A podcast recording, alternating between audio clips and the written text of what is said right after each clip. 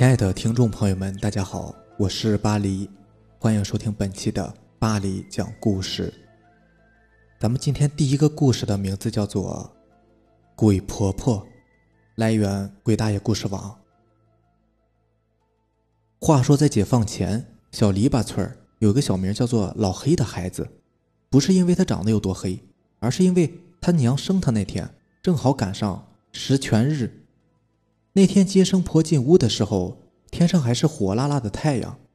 可等这孩子生出来，接生婆抱着他，脸贴着脸看了半天，说了一句：“刚才看着还挺好的，这会儿咋越瞅越黑呢？”再瞅周围，这屋里咋黑的，啥也看不见了。接生婆还以为是自己眼睛瞎了，差点把孩子给扔了。可就是这么个巧合，再加上他爹也没有什么文化，就干脆给他取了个名字——老黑。当年为了阻止日军西进，蒋介石政府采取以水带兵的办法，下令扒开花园口，造成黄河决堤，改道形成大片的黄泛区。后来到了一九四二年，又闹起了大饥荒，老黑的父母先后饿死。那时老黑才十岁。村子附近的树皮、草根都让饥饿的灾民给啃食干净了，没办法，老黑只好一个人。端着个缺口的破碗四处乞讨。这日，饥肠辘辘的老黑正走在讨饭的路上，突然听到几声青蛙的叫声，老黑心里高兴极了，就赶紧循着声音找去。可是等他拨开草丛一看，顿时一阵的恶心。要不是腹内无食，他非吐出来不可。只见草丛里边躺着一个人，说是人，只不过这会儿他身上的肉好像被什么吃了。血肉模糊，有的地方还露出了白骨，完全是一个被剥了皮的血骷髅，样子恐怖极了。那个蛙鸣叫就是从血骷髅里边传出来的。在那个灾荒年代，发现个死人并不奇怪，而这青蛙吃人肉，老黑还是第一次见到。而那只青蛙也似乎不怕人，不但不跑，反而冲着自己呱呱的叫着。不过这会儿的老黑。饥饿压过了恐惧，他哆嗦着将手伸进了血骷髅里，把那只青蛙给拽了出来。嚯，这只青蛙又肥又大，足有一斤多。老黑在河边将那只青蛙开膛破肚，在扒皮的时候，发现这只青蛙嘴里边竟然长有牙齿。由于吃青蛙不用吃头，于是老黑就把头和肚子给扔了，就剩下两条跟鸡腿差不多大的青蛙腿。他点起了火。烤着青蛙腿，就这样半生不熟的一口气吃完了。回到家之后，老黑就感觉浑身发冷，不住的打哆嗦，特别是到了半夜里，肚子开始胀起来了。开始好像是气，后来觉得那口气慢慢的在肚子里边形成了一个疙瘩，就如同怀了孕一样。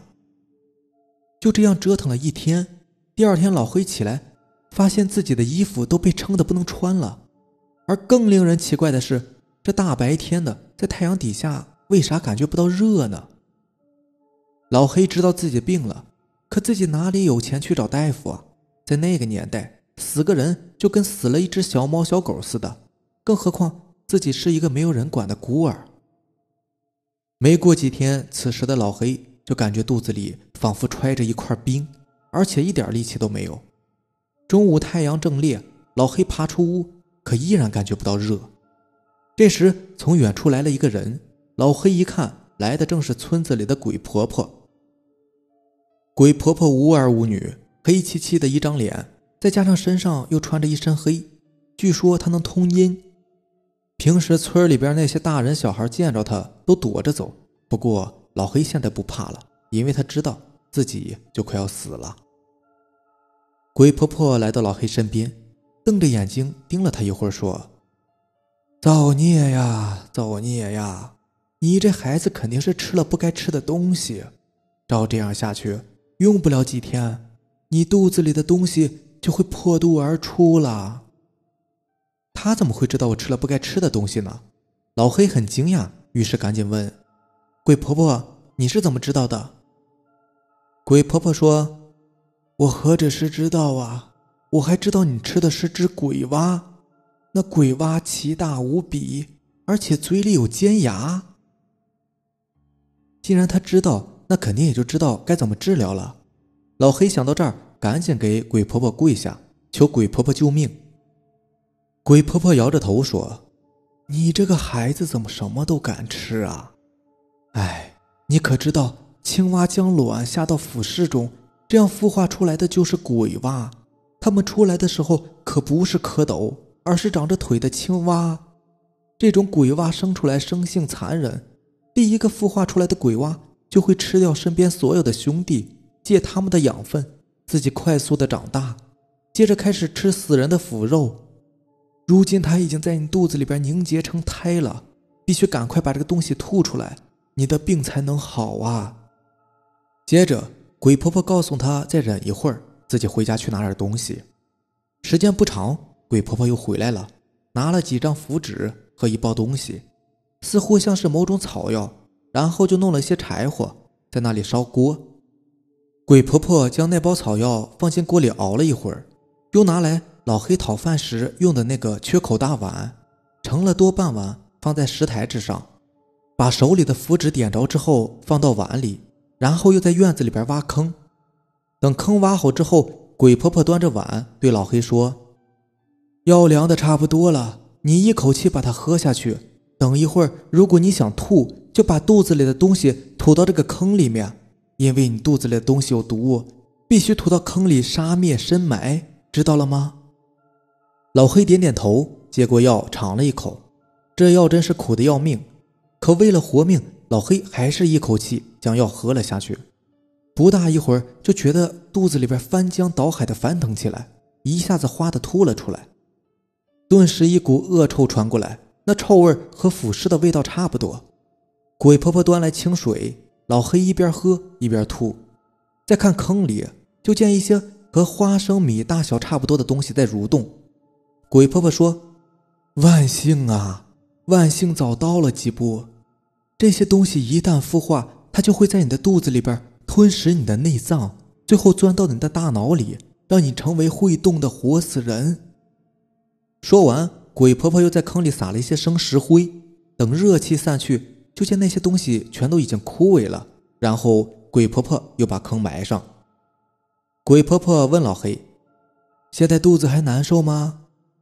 这时，老黑才想起自己的肚子，赶紧朝着自己的肚子看去，只见肚子已经消下去了。于是高兴地说：“鬼婆婆，我的肚子已经不疼了，也不胀了，那种冰凉的感觉也没有了。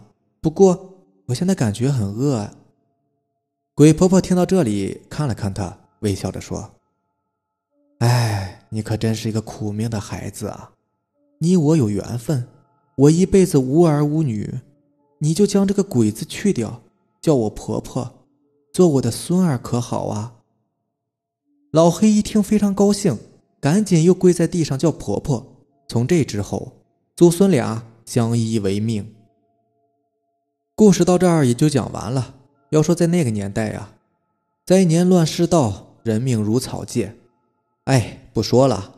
当年爷爷讲这个故事的时候，是眼里边含着泪讲完的。现在生活条件好了。大家都长在幸福窝里，有谁还会去相信，在那个大饥荒的年代挣扎着活下来的他们那种种的离奇的遭遇呢？第二个故事的名字叫做《闹鬼的加油站》，作者灵异有约。这个世界上总有匪夷所思的事正在发生，或许下一秒就会落到你的头上。说完这句话。表哥把桌子上的红茶一饮而尽，转身头也不回的离开了。我静静的靠在椅子上，回味着他刚才讲过的故事。一层细密的汗珠从我的额头渐渐的渗出，端茶杯的手都变得酸软无力了。表哥是一个货车司机，每天往返二百多公里运输海鲜，因为是活物的关系，必须保证时效。也正是因为这样。加班加点儿开夜车也就成了家常便饭。这对于一个有着二十年驾龄的老司机来说，的确也算不上什么。可是两个月前他大病了一场之后，毫无征兆的辞掉工作，回了老家。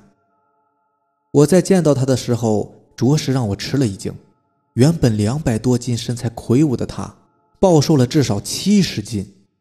深陷的双眼早就失去了神采，暗灰色的脸像极了大病初愈的人。细问之下，他道出了原委。这一切还得从两个月前那次出车说起。那天，表哥很早就起来，装了满满一车的海鲜，运往两百公里外的县城。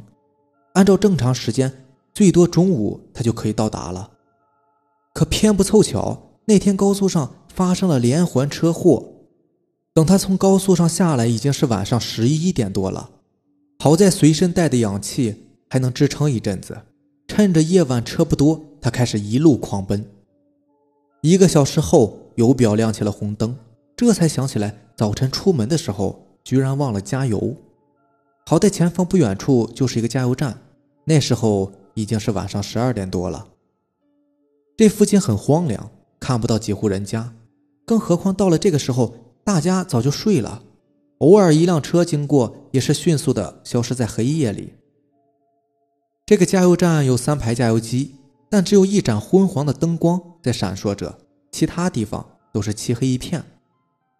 一个戴着帽子、脖子上围着白色纱巾的女员工，此刻就站在第三排的加油机前，手持加油枪，嘴里还不停的说着什么，因为声音太小，根本听不见。表哥瞪大了眼睛，死死地盯着那个正在加油的女员工，嘴张的能塞进一个拳头。因为表哥看见那个女人面前空空如也，什么也没有。汽油滚滚地往地上流淌着，女人却浑然不觉的依旧在说着什么，似乎很开心的样子。表哥努力地往前凑，想要看个明白，忽然手不小心地按在了喇叭上。急促的喇叭声划破了死寂的夜晚，表哥自己也被吓了一跳。那个女员工回头看了表哥一眼，喊了一声：“别急，给他加完就给你加。”那一刻，表哥的血液都凝固了，就这样木然的看着那个女人继续往地上加油。过了几分钟，那女人缓缓的走了过来，说：“不好意思啊，那个司机是外地的，不太认识路，我就多说了几句。”说完。提起加油枪，开始加油。表哥走下车，来到那个女人面前，低声的说：“你看那儿。”女人顺着表哥的手看过去，瞬间惊呆了。就在加油机旁边的地上，有一大片脏兮兮的油渍，上面还扔了几张崭新的冥币。那个女的当场就懵了，一屁股坐在地上，眼睛瞪得像铃铛一样，说不出话来。表哥把她从地上拽起来，递给她一瓶水。女人一口气喝光了，结结巴巴地说：“刚才，刚才明明有一辆红色的雪佛兰轿车在加油啊！”女人边说边疯狂地在自己包里翻找着，不大会儿，颤颤巍巍地拿出两张面值一百元的钞票，不过那是两张冥币。表哥不知道此时此刻应该说什么来安慰她。那个女人说：“大哥。”你能跟我进去查一查监控吗？出了这样的事，我得给领导一个交代呀！看着他楚楚可怜的样子，表哥实在是不忍心拒绝，就和他一前一后往屋子里走去。走着走着，表哥突然停下了，他觉得心里好像是被什么东西狠狠地刺了一下，全身的汗毛都疏离了起来，豆大的汗珠从脑袋上落了下来，因为就在刚才经过照明灯下面的时候。他看到那个女人居然没有影子，她的脚也是悬在空中的。电光火石之间，表哥回过神来，掉头就往回跑，拉开驾驶室的门，打着火，一脚油门下去，汽车发出巨大的轰鸣声，窜了出去。表哥看了一眼后视镜，好在那个女人还停留在原地，昏暗的灯光看不到她的脸，但是清晰的看到。他的头弯了一个不可思议的角度，天知道那会是一张怎样恐怖的脸呢？车子飞速的行驶着，表哥忐忑的心刚刚有些放松，就看到在不远处的前面有一辆红色的雪佛兰轿车正在缓缓的开着。更诡异的是，不管自己开的多快，那车就在自己前面五六十米的地方。表哥几乎崩溃的时候。被一阵喇叭声惊醒了，他把头转向侧面，那个幽灵般的红色轿车此时就在和自己并排而行。表哥大脑一片空白，只记得脚下死命的用力踩着那红色的雪佛兰轿车，慢慢的靠了过来，缓缓的降下了驾驶室的玻璃。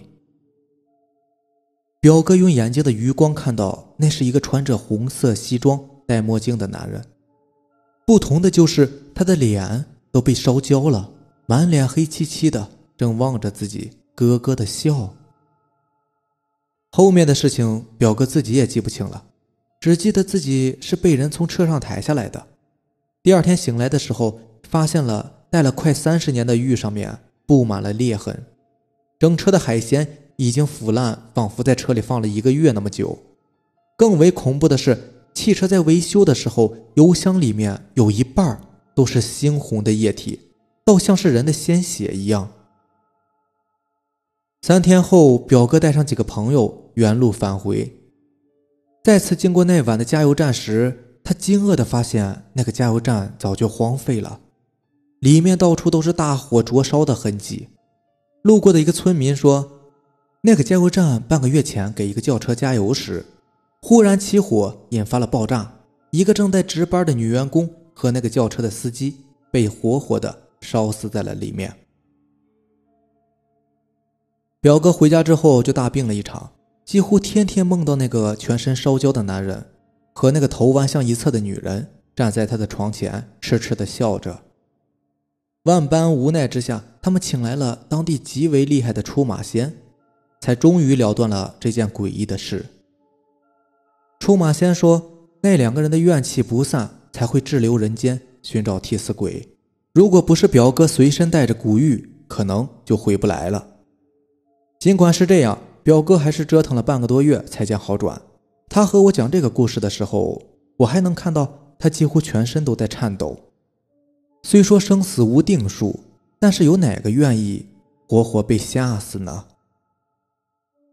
好了，以上就是咱们今天所有故事的内容了。如果你喜欢咱们的节目呢，希望你能够点个订阅，并且希望你能够分享给你更多的小伙伴。另外呢，如果你也有比较精彩的故事想要分享给大家的话，可以加我的微信 QQ 四五七五幺七五二九。好了，那让咱们明天见吧，拜拜。